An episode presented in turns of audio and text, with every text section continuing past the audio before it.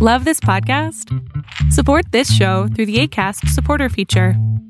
It's up to you how much you give, and there's no regular commitment. Just click the link in the show description to support now.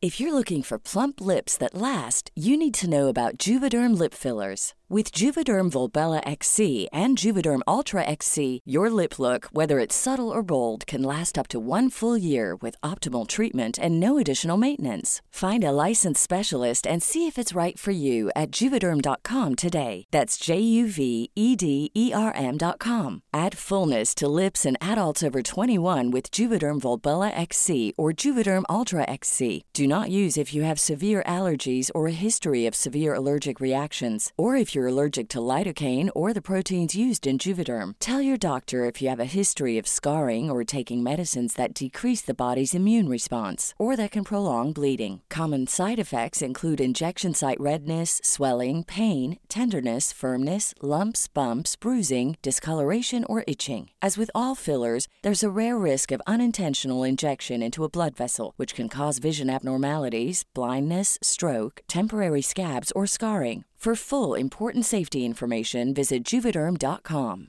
Ryan Reynolds here from Mint Mobile. With the price of just about everything going up during inflation, we thought we'd bring our prices down. So to help us, we brought in a reverse auctioneer, which is apparently a thing. Mint Mobile unlimited premium wireless. Have to get 30, 30, bit to get 30, bit to get 20, 20, 20, bit to get 20, 20, bit to get 15, 15, 15, 15 just 15 bucks a month. So, Give it a try at mintmobile.com slash switch. $45 upfront for three months plus taxes and fees. Promo rate for new customers for limited time. Unlimited more than 40 gigabytes per month. Slows. Full terms at mintmobile.com.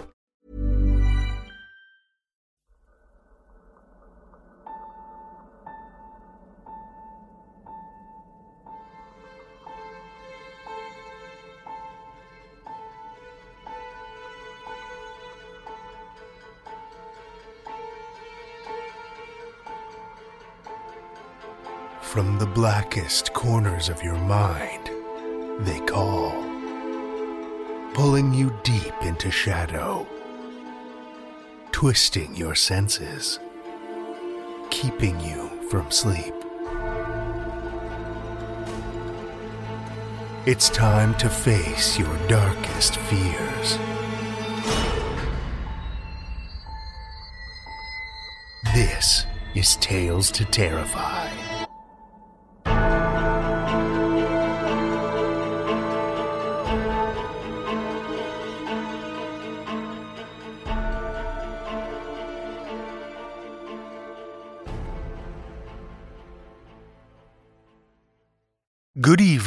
Children of the night, and welcome. Well, hard to believe it's that time again already, but I'd like to give you an early heads up that, as of April 1st, Tales to Terrify will once again be open for submissions.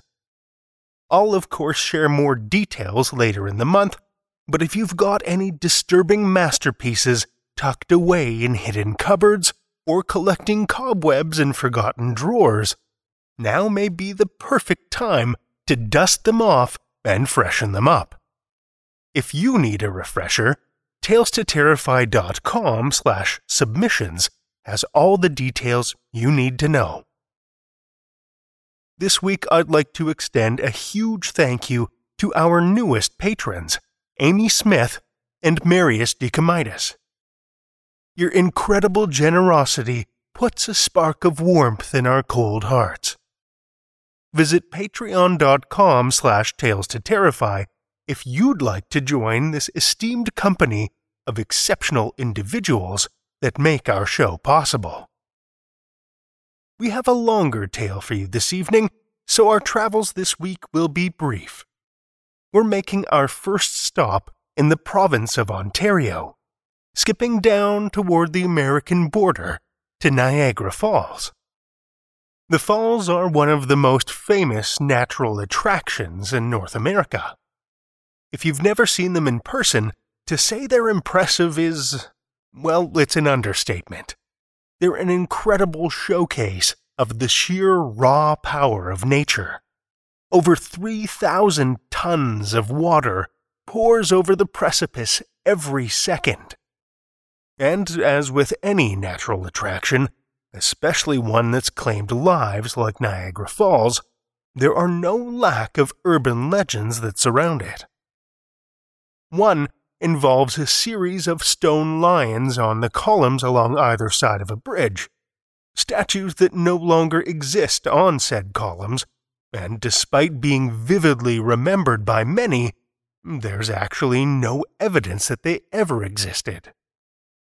Another urban legend from Niagara involves huge wild cats that are said to stalk the area. Dark and menacing, but even for the most stalwart of conservation officers, mysteriously hard to locate. The city of Niagara Falls is also considered by some to be one of the most haunted places on the planet. There seems to be an unusually high rate of hauntings reported, especially in older houses around town. Strange footsteps from empty hallways, disembodied voices, objects moving on their own, and things generally going bump in the night seem to be almost the norm more than the exception. Which may, some people speculate, be a result of the many lives lost and incredible quantity of blood spilled in the area during the War of 1812. The one legend from Niagara Falls, though, that really stood out to me as being right up our alley, doesn't have anything to do with the falls themselves, but instead a tunnel that runs below the Grand Trunk Railway. It's not a long tunnel, not terribly imposing physically. It was originally created in the 1900s as a way for floodwaters to pass under the tracks without washing them out. But soon after it was built, local farmers found it offered a convenient way to pass by the tracks without having to cross over them and risk running afoul of an oncoming train. 125 feet of limestone bricks line the arched corridor, covered in lichen and moss, giving it an eerie, gothic appearance that's only heightened under the light of the moon. And you have to know if we're going to visit a destination like this, it's got to be after the sun's gone down. For the full effect, let's say midnight on a calm, windless night. Approaching the tunnel, its dark maw feels hungry, almost predatory. And even though it's a straight shot through, you can see right from one side to the other, it feels far from empty, and darker than it should, with the bright moonlight casting its blue glow from a clear sky. Without any wind, it shouldn't be hard to light a match. You did bring the matches, right? Good. Let's walk a ways in first, though. A few meters should do it. Beyond the crescent shadow of the tunnel mouth, into proper darkness. Okay, now, strike the match on the wall and hold it steady. It doesn't flicker, see? Barely dances in the dead stillness of the tunnel. And of course, that's when it goes out not blown out so much as sucked back into the sulfur and wood from where it came. And then the sound begins to rise up in the tunnel, high and shrill, growing in intensity, raising the hairs on your neck, sending icy tendrils racing down your spine. It's a scream of pure agony and terror one that threatens to freeze your heartbeat in your chest. The cool dampness of the tunnel suddenly turns to pure ice, and the thought of staying another moment in the tunnel, surrounded by the intense, echoing shriek of a young woman in mortal pain, it becomes almost unbearable. It's time to get the hell out of here. There are several versions of the story surrounding the Screaming Tunnel. And while the method of conjuring the spirit is the same in each, a match lit under the darkness of night, the origin becomes darker the more modern the version. The original story involves a nearby farmhouse that caught fire in the middle of the night. It was quickly engulfed in flames, but one member of the family escaped the raging blaze the young daughter. She ran, screaming from the home, her hair and clothes dancing with deadly flames. Seeking help from the nearest source, a farm on the other side of the railway tracks, the severely burned girl ran for the tunnel. She entered, but never made it out the far side. Halfway through, she collapsed and died from her injuries. Another, even grislier version says the girl's father went mad with rage and dragged her into the tunnel, where he then set her on fire and watched as she burned alive. And if that one wasn't bad enough, a third version says the girl was abused and murdered. Then her body was burned in the tunnel to cover up the evidence. Regardless of the backstory, though, the girl's spirit has plenty of reason to haunt the tunnel. And her lingering fear of fire? Well, that seems like a pretty justifiable reason for her deathly scream at the strike of a match. We have another longer story for you this week. This one comes courtesy of Philip Fracassi. Philip Fracassi is the author of the award winning story collection Behold the Void, which won Best Collection of the Year from both This Is Horror and Strange Aeons magazine. His upcoming collection, Beneath a Pale Sky, will be published in summer 2021 by Lethe Press. His stories have been published in numerous magazines and anthologies, including Best Horror of the Year, Nightmare Magazine, Black Static, Dark Discoveries, Cemetery Dance, and others. Philip's work has been translated into multiple languages, his books have been favorably reviewed in publications such as the New York Times, Locus Magazine, and Rue Morgue. The New York Times called his work terrifically scary. As a screenwriter, his feature films have been distributed by Disney Entertainment and Lifetime Television. He currently has several stories under option for film and TV adaptation. For more information on his books and screenplays, visit his website at pfracassi.com. He also has active profiles on Facebook, Instagram, and Twitter. Links are in the show notes. Children of the Night, join me for Philip Fracassi's I Think My Treehouse is Haunted, a Tales to Terrify original. Say hello to a new era of mental health care. Cerebral is here to help you achieve your mental wellness goals with professional therapy and medication management support. 100% online.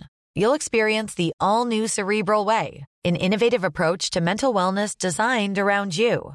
You'll get a personalized treatment plan from a therapist, prescriber, or both in a safe and judgment free space. Your cerebral therapist or prescriber will outline a customized plan with clear milestones along the way so you can get to feeling your best. With Cerebral, you're not alone in your mental health journey. We're here to empower you to live a fulfilling life.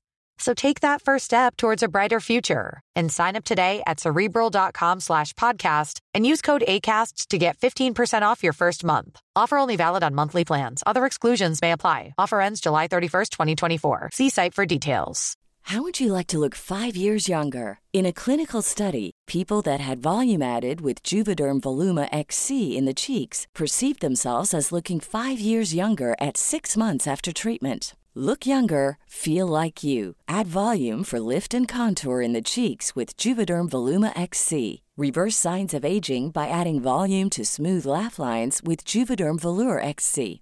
For important safety information and to find a licensed specialist, visit juvederm.com. That's J U V E D E R M.com. Not for people with severe allergic reactions, allergies to lidocaine, or the proteins used in Juvederm. Common side effects include injection site redness, swelling, pain, tenderness, firmness, lumps, bumps, bruising, discoloration, or itching. There's a risk of unintentional injection into a blood vessel, which can cause vision abnormalities, blindness, stroke, temporary scabs, or scarring. Talk to a licensed specialist to find out if it's right for you.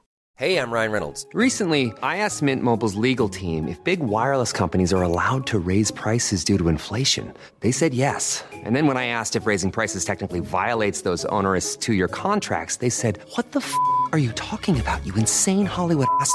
So to recap, we're cutting the price of Mint Unlimited from $30 a month to just $15 a month. Give it a try at mintmobile.com slash switch. $45 upfront for three months plus taxes and fees. Promo for new customers for limited time. Unlimited more than 40 gigabytes per month. Slows. Full terms at mintmobile.com.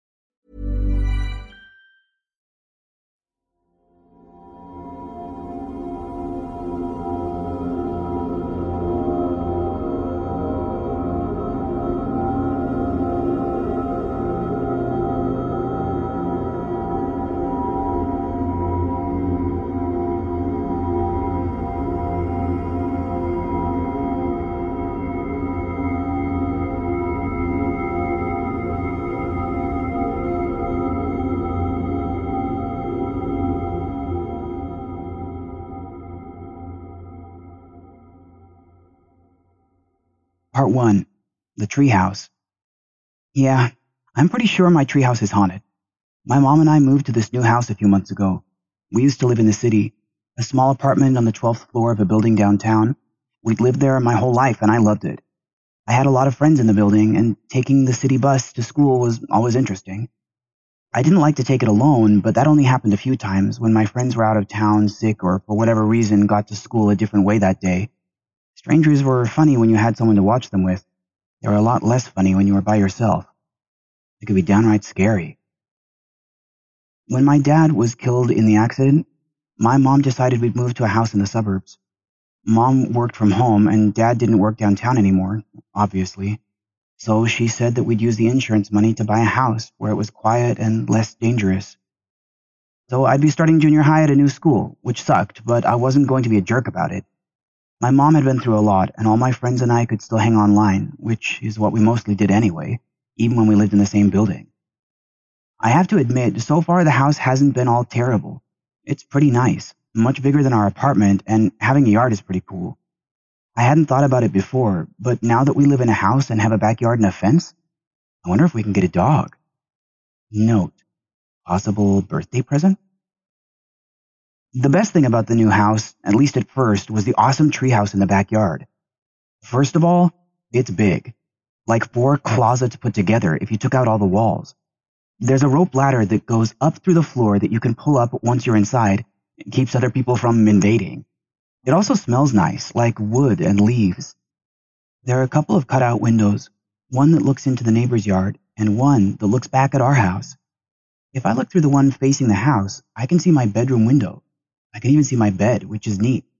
Like spying on myself. There's no light in the treehouse, but mom bought me an electric lantern that I kept up there in case I wanted to go up at night, which I thought would be kind of cool. I thought maybe I could even spend the night out there. But yeah, that's not going to happen. And that's why I'm writing this.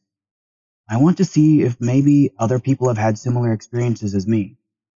Also, I want to write about it because there's no other way I can talk about what's going on. I tried to tell mom, but of course she thought I was being dumb, and then she started looking at me funny, like I was nuts. No help there. I tried to bring it up with my friends, but they just laughed their asses off and teased me. Trying to play Call of Duty while getting called Ghost Boy is not as fun as it sounds. Every time they call me that laughing, I'd think about the little girl and feel sick all over again. Right, the little girl. The first time I saw her, we'd been living here a couple weeks, I guess. Lots of stuff was still in boxes, but for the most part, we'd moved in. My room was almost totally unpacked, except for a couple of boxes with toys and books that I just shoved into my closet. I'd already met a couple of other kids who lived nearby, but we hadn't really become friends yet. I knew when school started I'd meet more kids, so I wasn't worried. But otherwise, living at the house is pretty much the same as the apartment. We just hang out. Unlike the apartment, though, my mom started telling me to get outside all the time. When we lived downtown, that never happened. And now it's like she's desperate to prove how much better it is living in a house. She'll be like, go outside and play, or go ride your bike. She has no idea how ridiculous she sounds when she says stuff like that, as if there's a circus in the driveway or something. So whenever she'd get going on about that get outside thing, I'd usually just head to the treehouse. I'd bring my phone or a book or my Warcraft cards. I had a sleeping bag up there already and an old couch pillow mom said was okay to ruin. It was probably my fourth or fifth time going up there. Mom was working in her office, which was still really messy, so I grabbed my stuff and just went out back. I'd already gotten pretty good at climbing the rope ladder, which swings around a bit if you don't balance right. But I had a lot of practice by now. When I pulled myself up this time, though, the treehouse wasn't empty. There was a girl sitting in the corner. Holy shit, was I freaked out. Hey, I said, kind of loud and mean, because her being there surprised me and not in a good way. I assumed she was a neighbor kid I hadn't met yet, but I was annoyed at her coming into my treehouse without being invited. She didn't answer me, and she didn't look at me when I climbed up. Not even when I spoke. She just sat there, her knees tucked under, playing with something I couldn't see. Like she was playing with dolls, but the dolls were fake. Imagined. Were invisible. She wore a yellow t shirt and jeans. The t shirt said something on it I couldn't read because it was super faded. Her hair was long and dark brown, and it hung over her face while she played with her invisible dolls. I say she was little and she was young, I mean, maybe six or seven, like a second grader. She was humming something, but it wasn't really a song, more like part of some old rhyme. I tried to think about what it was, as it sounded familiar, but I never did come up with it. Hey, I repeated, more gently this time. I moved over to my sleeping bag at the other side of the treehouse. Girl, she still didn't look at me or do anything but play with the dolls and hum her weird tune in a way that was becoming more and more creepy. You're not supposed to be in here, I said, not wanting to be a jerk, but more to get her to pay attention to me. Hey, can you hear me? This is my treehouse, okay? You should go home. It was when I said that last word, home, that she finally stopped playing and looked up. She didn't look at me, though. She was glaring at the corner next to me, as if someone else was in the treehouse with us. Just me and mommy, she said. You and mommy what? I was now feeling very, very freaked out. Back of my neck prickled and my stomach felt queasy. It was seriously weird. It was something about the way she looked into that other corner, the empty corner, like she wasn't answering me, but somebody else, talking to someone I couldn't see. I started to ask another question, but honestly, I couldn't talk. For some reason, I was getting really scared, which didn't make sense because other than the neighbor kid sneaking into my treehouse, there was nothing all that spooky going on.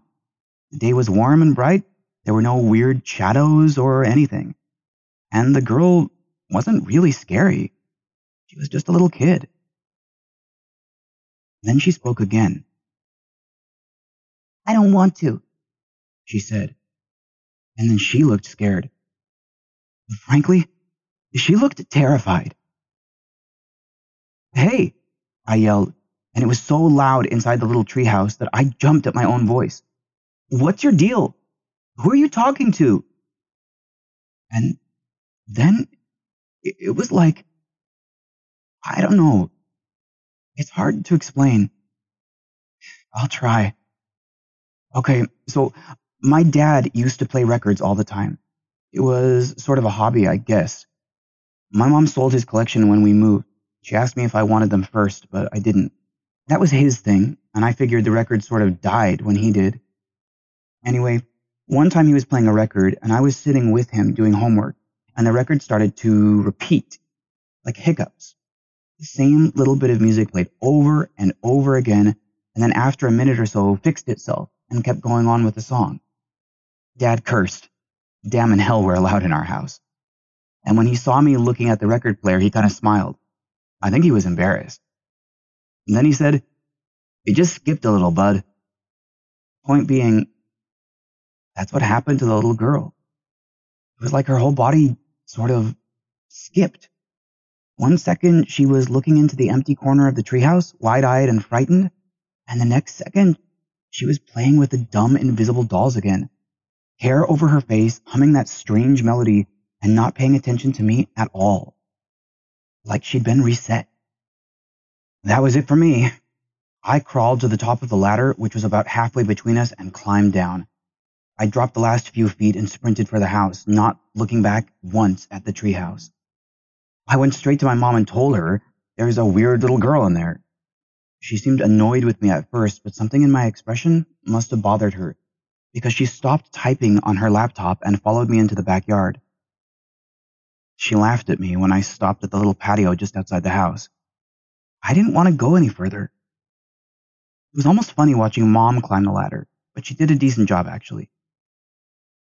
I waited to hear her scream, but the scream never came, and she didn't go all the way inside, but I could tell she was looking around, her head and shoulders having gone up through the floor while she hung onto the ladder. When she came back down, she walked over to me kind of quiet then she looked at me, not making fun, but serious. It was the look I would come to recognize when I tried to tell her about the other stuff a couple months later. The one she gave me when she thought I was nuts. I hated it. No one up there, pal, she said, and cocked her head a little, like she was studying me. Were you making it up? Like a joke? It's okay if you were, but be honest. I started to shake my head, but then I glanced over her shoulder at the treehouse window. I could just see the top of the little girl's head. I swear, I could even hear her humming. Yeah, I said, not even sure what I was saying. Sorry, just screwing around. I don't think mom totally believed me, but after looking at me that weird way for another few seconds, she just ruffled my messy and sort of sweaty hair and went back inside. Good one, she said from just inside the house. Since I'm apparently taking a break, why don't we have lunch? Okay, I yelled over my shoulder, my eyes still fixed on the treehouse window, where the little girl was still playing. I took a deep breath then followed my mom inside. After a while, I calmed down, told myself it wasn't a big deal and to stop being such a baby. Of course, all of this was before things got really scary. Part 2 The Bleeding Man. Luckily, I didn't see the little girl every time I went in the treehouse. Once school started and I'd made a few friends, a couple of us would hang out there sometimes. But the little girl never appeared then either. Apparently she's shy. The first time I had a friend over, this guy Jim, he saw the treehouse in back and freaked. No way, he said, already jogging toward the ladder. A real treehouse? I tried to persuade him not to go inside, begged him, really. But the more I protested, the more he wanted to check it out. You got a secret porn stash in there or something? He asked, whispering too loudly, only 20 feet from where my mom was distractedly heating up a couple of burritos. I want to see it. Fine, I told him. I was super nervous, but part of me was a little curious as well. Not that it mattered, because when we climbed up there, it was fine. No little girl. Man, oh man, was I relieved. Still, during those first couple months in the new house, she continued to appear when I was there alone. It happened at least a few times, maybe more. Honestly, after a while, I just kind of forgot about her. I'd just read a book or listen to music, and she'd play with her invisible dolls, constantly humming that weird tune. Every now and then she'd start up with the just mommy and me stuff. But since it seemed triggered by my talking to her, specifically by certain words, home being one of them, I basically didn't say anything and she'd stay quiet. But even though it was obviously weird, it was also not really a big deal. It was just another new thing I'd have to learn to live with. Lately, it seemed there was a whole bucket load of things I had to learn to live with. But I guess that's part of growing up. After a while, I figured it would be fine, that her presence there wouldn't be a problem. But then, just like that, it was a problem. A nasty one. Looking back on it, I realized that the mistake I made, what broke the fragile peace between us, was going up into the treehouse at night. The first time I did that, it had been a hot day in late summer. Or fall, I guess, but it felt like summer. I mean, it was crazy hot for being almost October. Mom called it an Indian summer, which I thought sounded racist, but I didn't say anything. And of course, our air conditioning broke, and mom said the repairmen were busy and it would be a few days until they could come to fix it. So the house was hot, and being outside, maybe even sleeping outside, seemed like a good idea at the time. So that night after dinner, I packed up a couple of books, my iPhone, a bag of candy, and a bottle of water. The plan was to sleep in the treehouse, something I'd never done before. The times were desperate. Besides, by that time, I hardly noticed or cared about the little girl. If she was there goofing around, that was fine by me. Once the sun went down, I put my stuff in my backpack, walked across the overgrown grass of the backyard to the big tree, and climbed up the rope ladder. Inside, the treehouse was wonderfully cool and breezy. Since it was nestled within the shady tree all day, it never really heated up like the house did. But it was also dark. There wasn't any moonlight coming through the windows, and I could hardly see my hand in front of my face. I managed to crawl over to my sleeping bag, where the electric lantern was shoved into the corner along with some other stuff. I'd never used it, having avoided the treehouse after dark, but figured the batteries would be just fine. I knelt on the sleeping bag, feeling like a blind man. I dumped my backpack next to me and fumbled around in the corner until I found the lantern. I could already hear the girl humming from the other side of the treehouse. Honestly, in the dark, it was creepy. I started breathing faster, feeling a little panicked as I hurried to find the switch for the stupid lantern, thinking if I could at least see her doing her thing, it wouldn't sound quite so menacing. I finally found the knob on the side of the lantern and twisted it. The light popped on, and the treehouse interior lit up. Sure enough, the little girl was there, hair in her face, playing with those dumb invisible dolls. Hey, you, I said, wanting to keep it brief. Then I saddled back against the wall. And that's when I saw him. I couldn't move. I mean, I literally could not move. I couldn't even breathe. I was scared shitless, to be honest. In the corner of the treehouse to my left, just a couple feet past the edge of my sleeping bag, was a man. He was sort of sprawled in the corner, his legs loose and bent. One hand was pushed against the floor. The other was holding his stomach, like he was sick. He wore dark jeans, heavy boots, and a black leather jacket. The jacket was unzipped and spread open, exposing a gray t-shirt underneath. He was pretty old. I'd guess at least in his forties, because he was older looking than my mom, and she was 30 something. The t-shirt beneath the hand that covered his stomach was stained and slick with blood. The hand punching his gut was also wet and red, like he dipped his fingers into a can of paint. He was bleeding. Badly. His dark hair was long, stringy, and sweaty, plastered to his forehead and cheeks. He had pale, sickly skin and dark eyes. The eyes were fixed on a little girl don't be scared, he said. His voice was deep and rumbly, but it was also muffled, like he was speaking through a pillow. Do you live here? Still frozen, my eyes darted to the little girl who had stopped playing. She was looking up at him.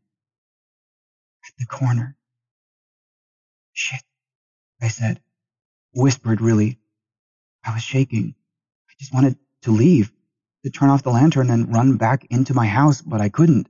I know it sounds weird, but I honestly don't think I could have moved if the whole tree was on fire.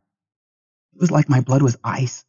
My muscles locked up I could only watch and listen. The little girl stopped humming, and her hands dropped lifeless, supposedly having let go of whatever invisible toys she played with. She stared at the bleeding man and, after a long hesitation, nodded. But her face looked different. She looked scared. I don't think she knew the man. You and your family live here? Is that right? The man spoke slowly, and carefully, as if he didn't want to spook her into doing anything sudden. You, mom, and dad, you have brothers or sisters? The girl shook her head. Just me and mommy. I looked back at the man in time to see him smile. When I saw that, I hate to say it, my bladder let go. Urine soaked the crotch of my pants. And then I started to sort of moan, like whimpering, I guess. I don't know why. There was something so terrible, so off about him. I felt like I shouldn't even be there, like it was wrong to be sitting with them, seeing this play out, pissing into my jeans like an infant. I see, the man said. He shifted his weight then, brought his legs under him like he was going to crawl. His face got even more white, and he looked for a second like he might puke. Blood dripped off his stomach and onto the treehouse floor. I'd never noticed the small dark stains there. I did now. Come here, sweetheart, the man said, the girl shook her head. I could see tears on her face. I don't want to. It's okay, the bleeding man said. It's going to be just fine. And then, faster than I would have thought possible, he scrambled across the floor toward the little girl, like a spider who caught a fly in its web and was moving in to feast. The little girl started to scream but I screamed first. I yelled as loudly as I could and only then realized I was also crying. I jerkily kicked the lantern and it somehow freed all my muscles, made my blood start pumping again. I dove for the hole in the floor. The lantern was rolling on its side, creating a weird lighting effect inside the treehouse like a wobbly spotlight. I only looked back once before my hands and feet hit the ladder. The man and the girl were joined together. It looked like he was giving her a hug. I climbed down as fast as I could, tripped on the last rung, and fell. I got back up and sprinted toward my house, screaming for my mother. I'd never been more scared in my life. Later, after I calmed down, I babbled about the man in the treehouse and repeated my vision of the little girl. Although my mom assured me it was just a nightmare, she still went out to check for herself gripping a hammer from the toolbox. I watched from the patio as she climbed up into the illuminated box, knowing she'd find nothing there. Because they weren't there, of course. The little girl and the bleeding man. They weren't there because they weren't real. They were something else entirely. I didn't know if I was going crazy or what. All I knew is that I would never, ever go into that treehouse again Standing on the patio, watching my mother climb the treehouse ladder, a hammer in one hand, I swore to myself. I promised. Never again. Unfortunately, this is a promise I would break. Part 3 The Sleepover. After the incident with the bleeding man, I tried my best to forget about the whole thing, about the girl and the treehouse and what might have happened there. but I couldn't let it go. And after a few days, when the events of that night sort of dimmed and became less frightening to think about, I started to get more and more curious about what exactly had happened to the girl. I asked a few of my neighbor friends, but they all sort of shrugged and said they didn't know and obviously didn't care. But I kept it up, asking whenever I thought it would seem natural and not like I was obsessed with it or something. I even asked a few teachers about it and the postwoman when she dropped off a package one morning for my mom. But the adults seemed to know even less than the kids and were a lot more reluctant to chat with me about it. As it turned out, it was my neighbor's mom who finally caved and told me what happened to the family who lived in our house before we moved in. Honestly, it wasn't that hard to get her going. Apparently, everybody knew, but nobody liked to discuss it. She said it wasn't polite, that it scared people, which makes sense after you know what happened. Because it's horrible. Okay, so one night, Jamie, who lives three houses down and has sort of become my default best friend in the neighborhood, invited me over for pizza, movie, and a sleepover. My mom seemed pretty excited about the idea of having a night to herself, which didn't bother me in the slightest. If I had to make me dinner and bug me about taking a bath and doing homework and going to bed every day, I'd want a break too. It was awful what happened there, Jamie's mom said while filling our milk glasses. She was sort of the exact opposite of Jamie, who was tall and skinny with black hair and brown eyes. His mom was short and had a big bowl of blonde hair on her head. I found myself staring at her bright pink fingernails while she poured my milk. I'd never even met Jamie's dad. I mean, it's a beautiful home and you guys will be happy there, no doubt. Geez, the people who lived there before you. She shook her head and pursed her lips, which were bright red.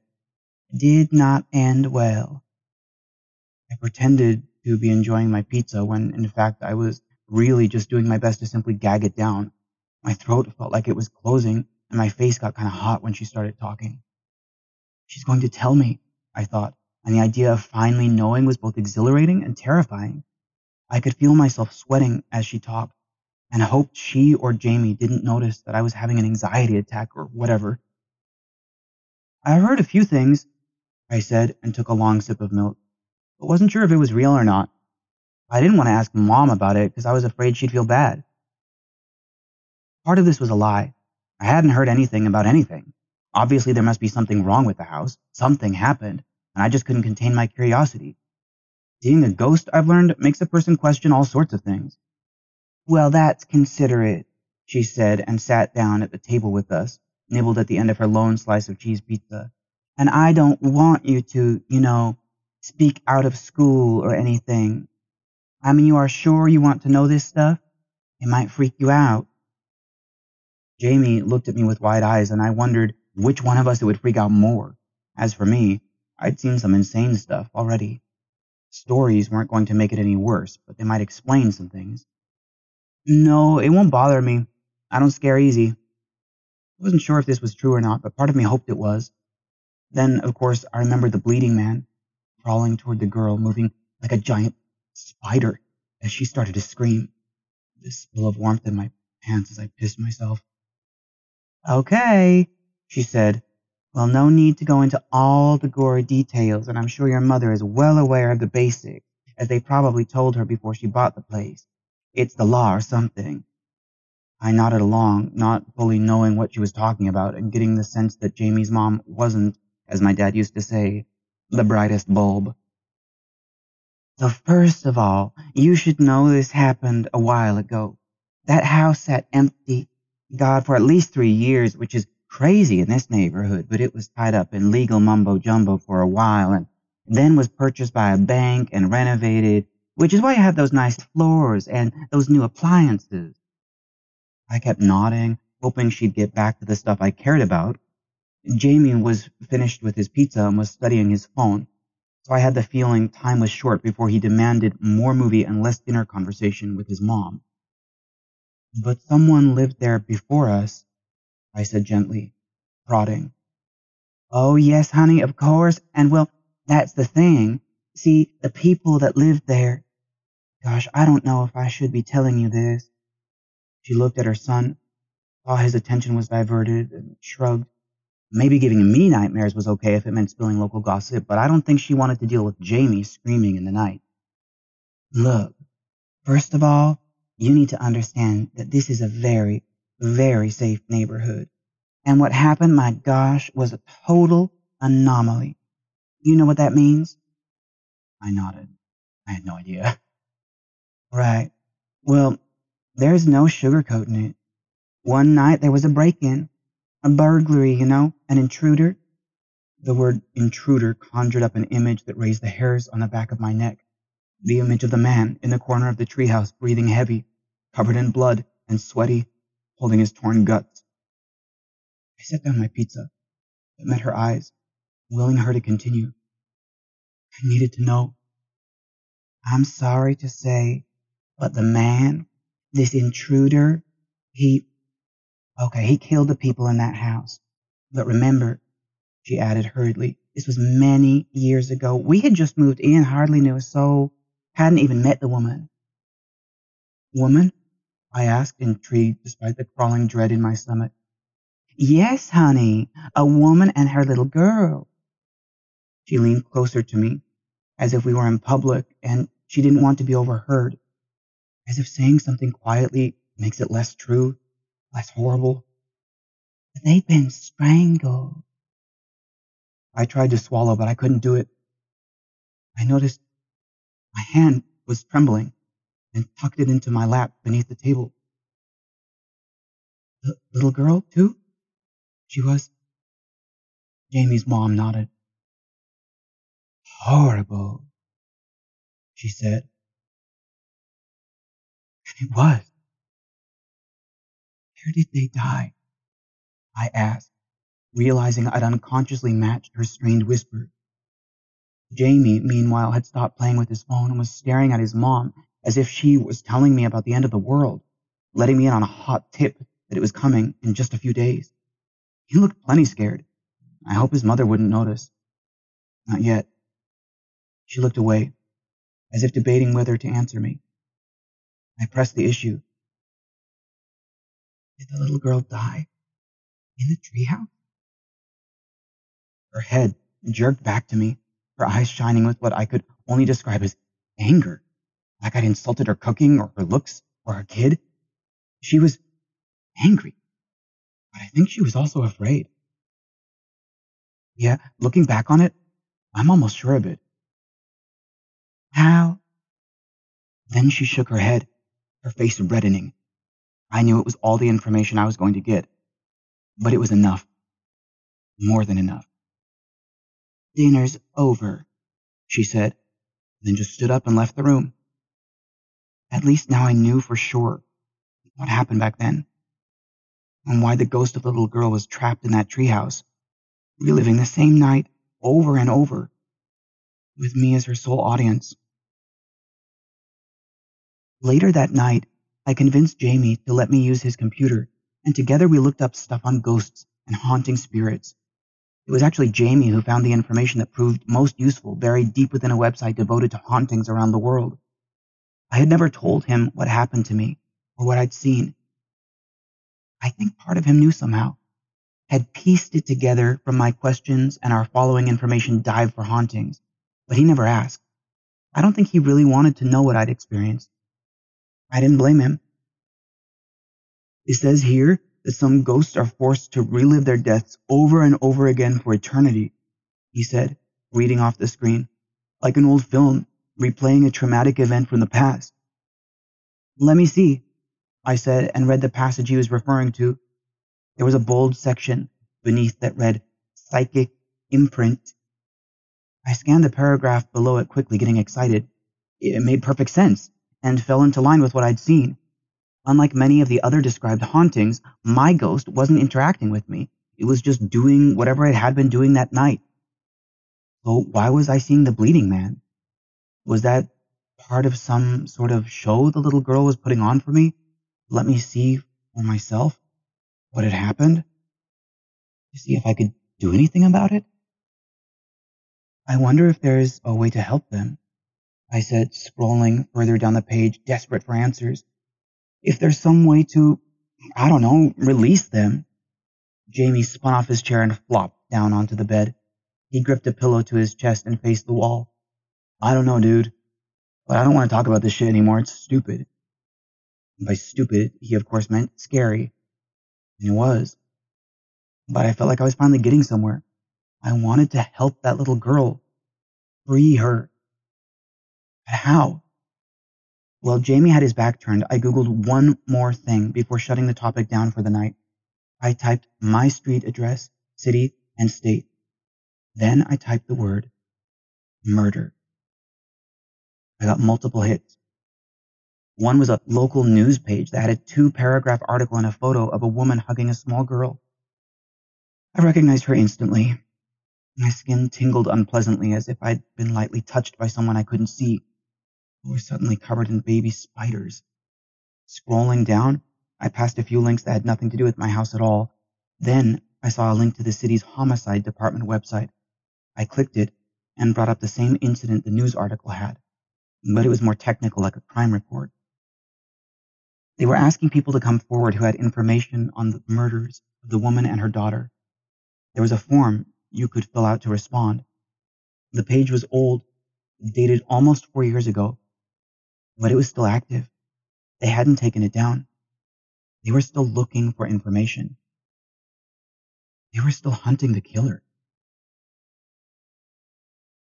Part 4 Salt and Candles. The rest of the fall was pretty tame. I dug around a bit more here and there, but I didn't learn anything more about the murders that I already knew. School was fine. The usual. I was making more friends and even joined a drama club, which made my mom happy. I never spoke to Jamie's mom about the murders or much of anything else again. The next few times I saw her, she acted really different, like I'd tricked her or something. I asked Jamie about it once and he mm-hmm. mumbled something about nightmares. He never invited me over for another sleepover. We don't hang out much anymore. I still visit the treehouse, but not very often. It's getting colder now, and if I'm out there for more than an hour, my hands get icy and my nose runs. I have seen the little girl a few more times, though, and even saw the bleeding man again. Only once. Like the first time, it was at night. I hadn't meant to be there after the sun went down, but I'd fallen asleep while reading a book. It was his voice that woke me up. Don't be scared. This time, I didn't stay for the end. I didn't want to see him crawling across the floor again, watch him pull the little girl into that deadly embrace. The only thing I heard him say as I was scrambling for the ladder, groggy and terrified, was the same thing that he'd said that first time. Do you live here? By the time the girl started to respond, I was already three rungs down the rope ladder, heading for the warmth and safety of my bedroom. Still, as weeks passed, I couldn't let go of the idea that I could somehow free the little girl, let her eternal spirit rest or whatever, go to heaven. I spent a lot of time on the internet looking for more information about ghosts, especially those trapped like mine was. It was hard to find stuff that was helpful because there was like tons and tons of stories and supposed facts about ghosts that had nothing to do with what was happening in the treehouse. She was a very specific haunting. There was, however, some information about getting rid of ghosts, like things you could do to free them into the spirit realm, which was interesting, but even that came with its own series of problems. For instance, burn sage. What the hell is sage? And how do I burn it? I considered asking my mom, but like I said, she was already thinking I was getting too weird, and plus I didn't want to have to answer a bunch of questions. Another option, one that was much easier, was salt. Salt I knew. Apparently, if you put salt on the floor or across a doorway, it keeps the ghosts out. I'm not sure if it would work because the ghosts were already in, but I swiped a salt container, the one that my mom uses to fill the little ceramic shaker that we keep on the table from the pantry, and hid it in my room. Figured it couldn't hurt. Another idea for banning spirits was to burn white candles. Okay, I thought. This was also something I could handle. I knew we had a stash of emergency candles in the laundry room, along with a wind up flashlight, bottled water, and some first aid stuff. The candles were white and heavy, plenty big. I took three. So I had my salt, and my candles. I was feeling pretty good about things. There was only one snag. I wanted to do the salt and candles when I knew the bleeding man would be there. I pretty much decided that he wasn't really a ghost, ghost, but a sort of part of the little girl. Like she was showing him to me using her own spirit energy, I guess. I don't know what makes me think that, but there's one obvious fact. If he killed the girl and then her mom, it would mean that he probably didn't die in the treehouse. Unless he killed the mom first, of course. And maybe that's why he was bleeding. Maybe she'd stabbed him or something, defended herself. Or maybe he'd already been bleeding. I thought of a hundred reasons why, but the ones I went back to again and again were these. He had robbed a bank and the police had shot him while escaping. There was a drug deal, and the drug dealer shot him or stabbed him when he wouldn't pay. He'd been bitten by someone's dog when he tried to rob their house and had gone into the treehouse to hide, not knowing the little girl would be there. Or did the girl come in after he arrived? Maybe he was the one who was surprised. Or maybe he knew the little girl. Maybe he was the mom's boyfriend. He definitely would have been a suspect.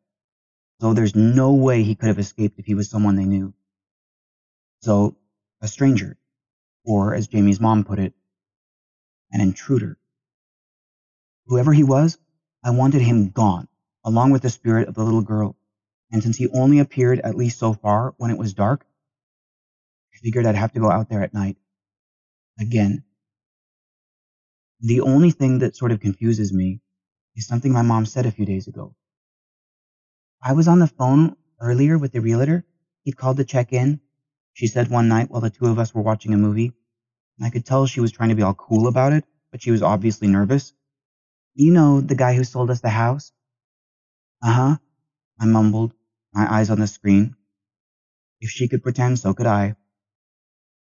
It's just, well, I don't want you to be mad at me, but I mentioned that you'd been having nightmares about a little girl and the man. She said this like a question I was supposed to answer, or at least reply to, but I kept my eyes forward. I didn't want her to see my face. She went on anyway. He stopped talking for a moment. I thought we'd lost the connection at first. Anyway, he said something kind of strange. Okay, now she'd got me. I turned to look at her sitting at the opposite end of the couch, but now she was the one looking away, pretending to watch the movie. What did he say? She was quiet a moment and then she finally answered. It was more like she was talking to herself. He said, Tell him to sleep in the treehouse. The fresh air will do him some good. I swallowed hard, ignoring the chill that ran up my back at the very thought of such a horrible idea. Why is that strange? My mom turned to me then, her face half lit by the light of the television. Her eyes were wide and worried. Because when we'd bought the place, he'd said the exact opposite. I don't get it, I said. At the time, he told me you should probably stay away from the treehouse. He said, and I remember this clearly, that it wasn't safe. Which brings my story up to date. As I type this, I'm readying myself for what I need to do next. And I've already figured out when I'm going to do it. I'll do it tomorrow. I'll go out there after the sun sets when it's dark and I'll finish it. After all, it's just a ghost and her memories. There's nothing out there that can actually hurt me, scare me for sure, but not actually hurt me. Right? Part 5. The Last Night 7:36 p.m. Okay, tonight is the night. I'm going to time code this entry. If it works, it might be something to keep the details of, like a science experiment. So I've got three of the heavy white candles in my backpack, plus the container of salt I swiped from the pantry.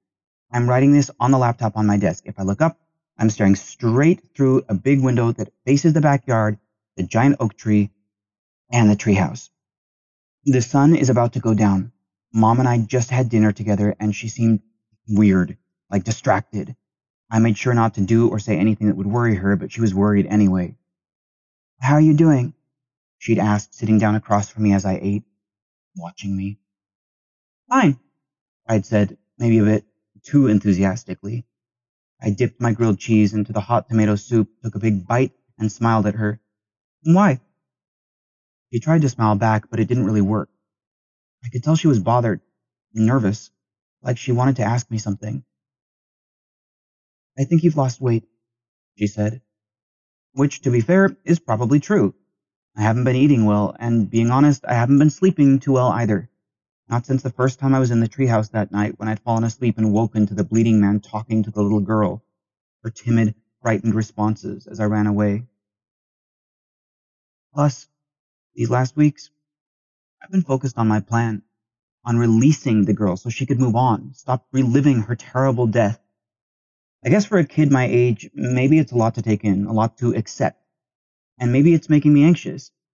I had nightmares almost every night, and lately I've noticed my hands shaking for no reason. Or the repeated tug of a weird twitch on my left temple. My grades have been slipping, and I haven't been hanging out with my friends much. Okay, at all.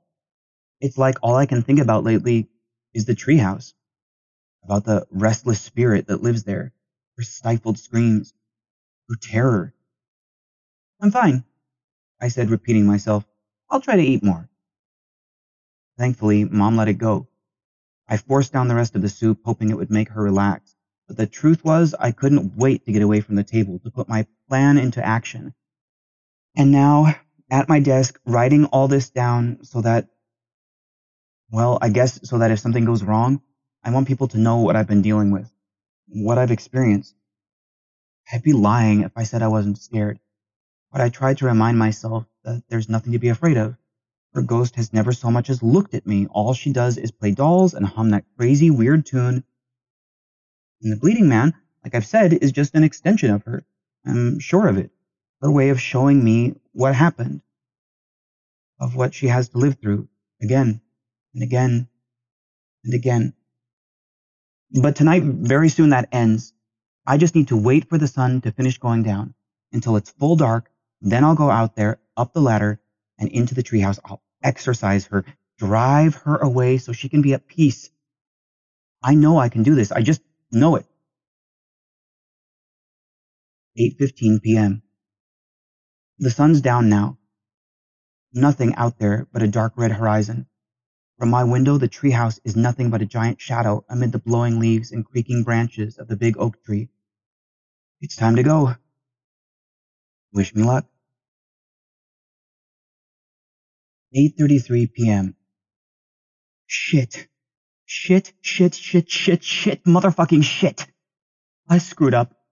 I screwed up big time. I got it all wrong. I got it all wrong. Back here at my desk, but I don't have much time. Hold on. Okay. I just looked out my window. All the lights in my room are turned off, so I can see the treehouse pretty good. No one came down the ladder. No one followed me. Oh my god, I really messed up. But I think it's safe. I think. I need to put down what happened. I need to tell you guys. Someone needs to know. Okay. Like 20 minutes ago, I grabbed my backpack and went out the backyard. I had my phone, a box of matches, the candles, and the salt, all of it in my backpack. The electric lantern was already up there, but I wasn't too worried about that. My plan was to light the candles, throw the salt fucking everywhere, especially on the floor where the girl always sits, and at the corner where the bleeding man usually appears. There's hardly any moon tonight, and when you're under the tree, looking up at the floor of the treehouse at that black square at the top of the ladder, it's so dark you can hardly see anything at all. But I didn't want to risk a light in case my mom happened to look out the window and notice me. I didn't want her to worry. It was windy, a cold wind that reminded me of Halloween at the beginning of winter. The tree was making a lot of noise, more than normal, creaking and swaying, the rope ladder swinging in the breeze. The wood handles tied to the rope were cold to the touch, but I grabbed on and started climbing up toward that black square. I pulled myself inside and immediately felt a little better. The walls did a good job of blocking the wind, and even with the windows, it wasn't too cold in there. I crawled all but blind toward my sleeping bag in the corner. I couldn't see a damn thing. It was literally pitch black, but that was okay. I knew what I had to do and had been in there enough to know my way around even in the dark. I slung off my backpack and sat down on the sleeping bag, my back tucked into the corner. I unzipped the pack and pulled out three candles, the box of wood matches, and the cylinder of salt. I took a couple of deep breaths. I was confident that this would all fix things. I wasn't scared. Not yet. I set one of the candles on the floor in front of me, figuring I'd light one and then spread the others around. Wait until the little girl appeared if she wasn't already there, sitting in the dark and playing with her dolls, and then spread the salt everywhere. I hoped that the salt wouldn't hurt her, like garlic on vampires or something. The image of her smoking and screaming was an awful thing to think about, so I shoved it away. It wouldn't be like that. This would work. I slid open the box of matches and pulled one out. I was just getting ready to strike it when I heard the bleeding man speak. Don't be scared. I froze. The hand holding the match, even though I couldn't see it, couldn't see anything, started shaking. My teeth began to chatter, so I clenched my jaw hard. His voice came from that near corner, the way it always did. I decided to ignore him. I would finish this. Willing my hand to steady, I struck the match against the side of the box. It flared. I quickly turned my head to the left. I wanted to see him, but the match fizzled and went out almost immediately. Here's what I saw. The shadow of a man. A flash of white teeth. Like he was smiling. Do you live here? he said. I knew this dialogue by heart now, and I refused to let it frighten me to hear it again. I dropped the spent match, cursing under my breath, and pulled another.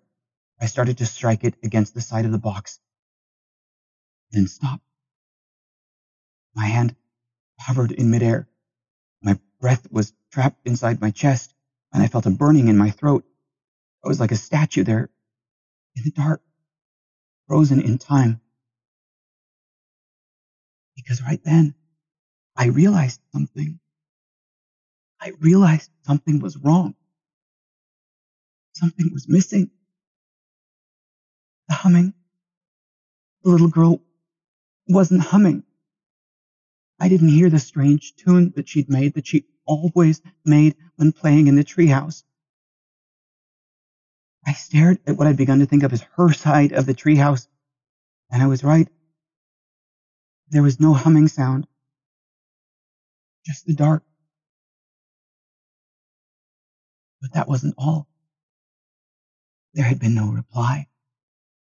She hadn't answered the men's questions like she always did. She hadn't said anything at all. Because the little girl wasn't there. He was speaking to me.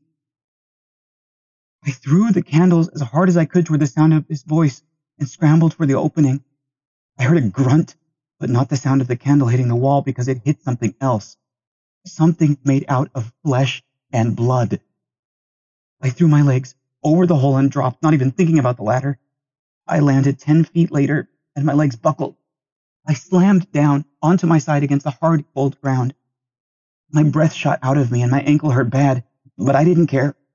All I cared about was the black square above me, about the thick shadow putting a foot at the top rung of the ladder. I got to my feet and sprinted for the house. I threw open the sliding door and ran straight for my bedroom. I slammed the door shut and turned the little lock on the handle. Only a few seconds passed while I ran from the door to the window, and the lights of my bedroom were still turned off. I looked through the window into the backyard of the treehouse. I waited to see a shadow moving across the yard or to see someone staring back at me through the glass eyes wide and feverish and angry. Murderous. But I didn't see anyone. Just the empty backyard, filled with shadows. After a few minutes, I started to calm down. I sat in my chair and wiggled the mouse. The laptop came on. Way too bright, and I dimmed it as low as it would go. I've been writing this ever since. And so far, nothing has happened. Nothing. Wait, there is something out there. Inside the treehouse, at one of the small windows, the one facing my room, I can see a face. A small, pale face. It's the little girl. She's never done this. She's never acknowledged me in any way. Never once spoken to me or even glanced at me when I tried talking to her, but now she is. She's looking straight at me. Oh, fuck. She's talking from the window. She's yelling something I can't hear. She's, she's screaming. She's screaming at me. Why now? What's different? What's changed? Oh God. I just heard a loud thump from the hallway. Someone's inside the house. Heavy footsteps. A door opening. My mom is talking to someone. She's angry. Who is she talking to? I have to go. I'm sorry. I have to see if it's the man. I have to see if he's bleeding.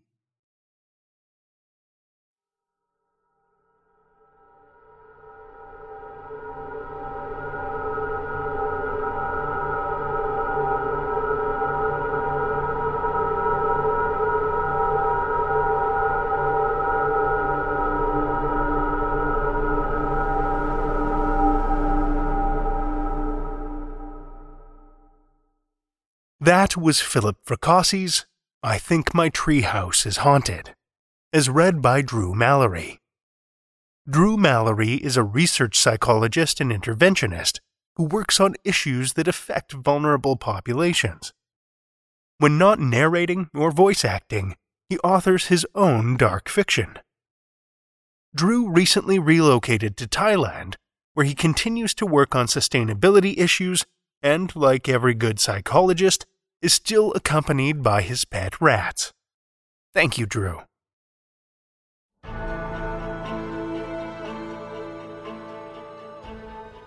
Well, children of the night, the hour is late, and we've run out of tales to tell.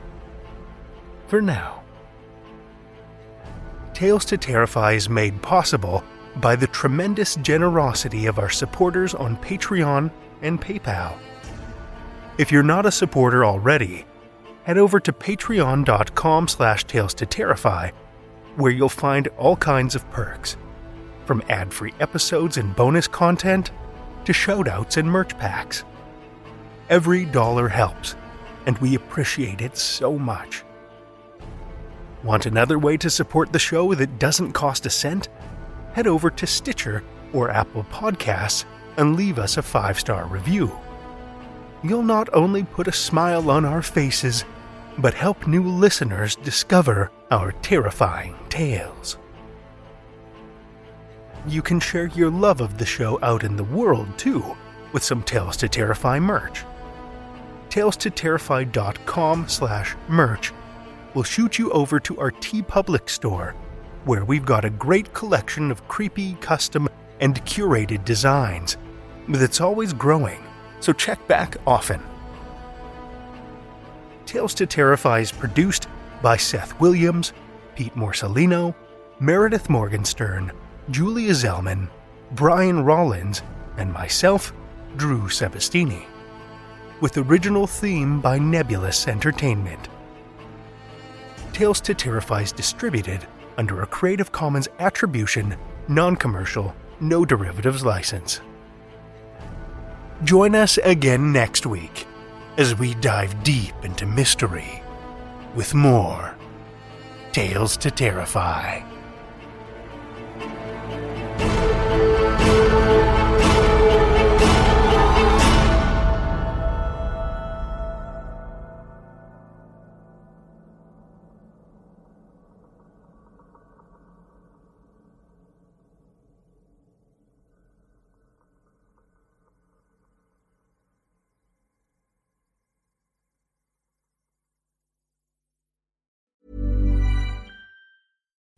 Would you like to look five years younger? In a clinical study, people that had volume added with Juvederm Voluma XC in the cheeks perceived themselves as looking five years younger at six months after treatment. Look younger, feel like you. Add volume for lift and contour in the cheeks with Juvederm Voluma XC. Reverse signs of aging by adding volume to smooth laugh lines with Juvederm Volure XC. For important safety information and to find a licensed specialist, visit juvederm.com. That's J U V E D E R M.com. Not for people with severe allergic reactions, allergies to lidocaine, or the proteins used in Juvederm. Common side effects include injection site redness, swelling, pain, tenderness, firmness, lumps, bumps, bruising, discoloration, or itching. There's a risk of unintentional injection into a blood vessel, which can cause vision abnormalities, blindness, stroke, temporary scabs, or scarring. Talk to a licensed specialist to find out if it's right for you.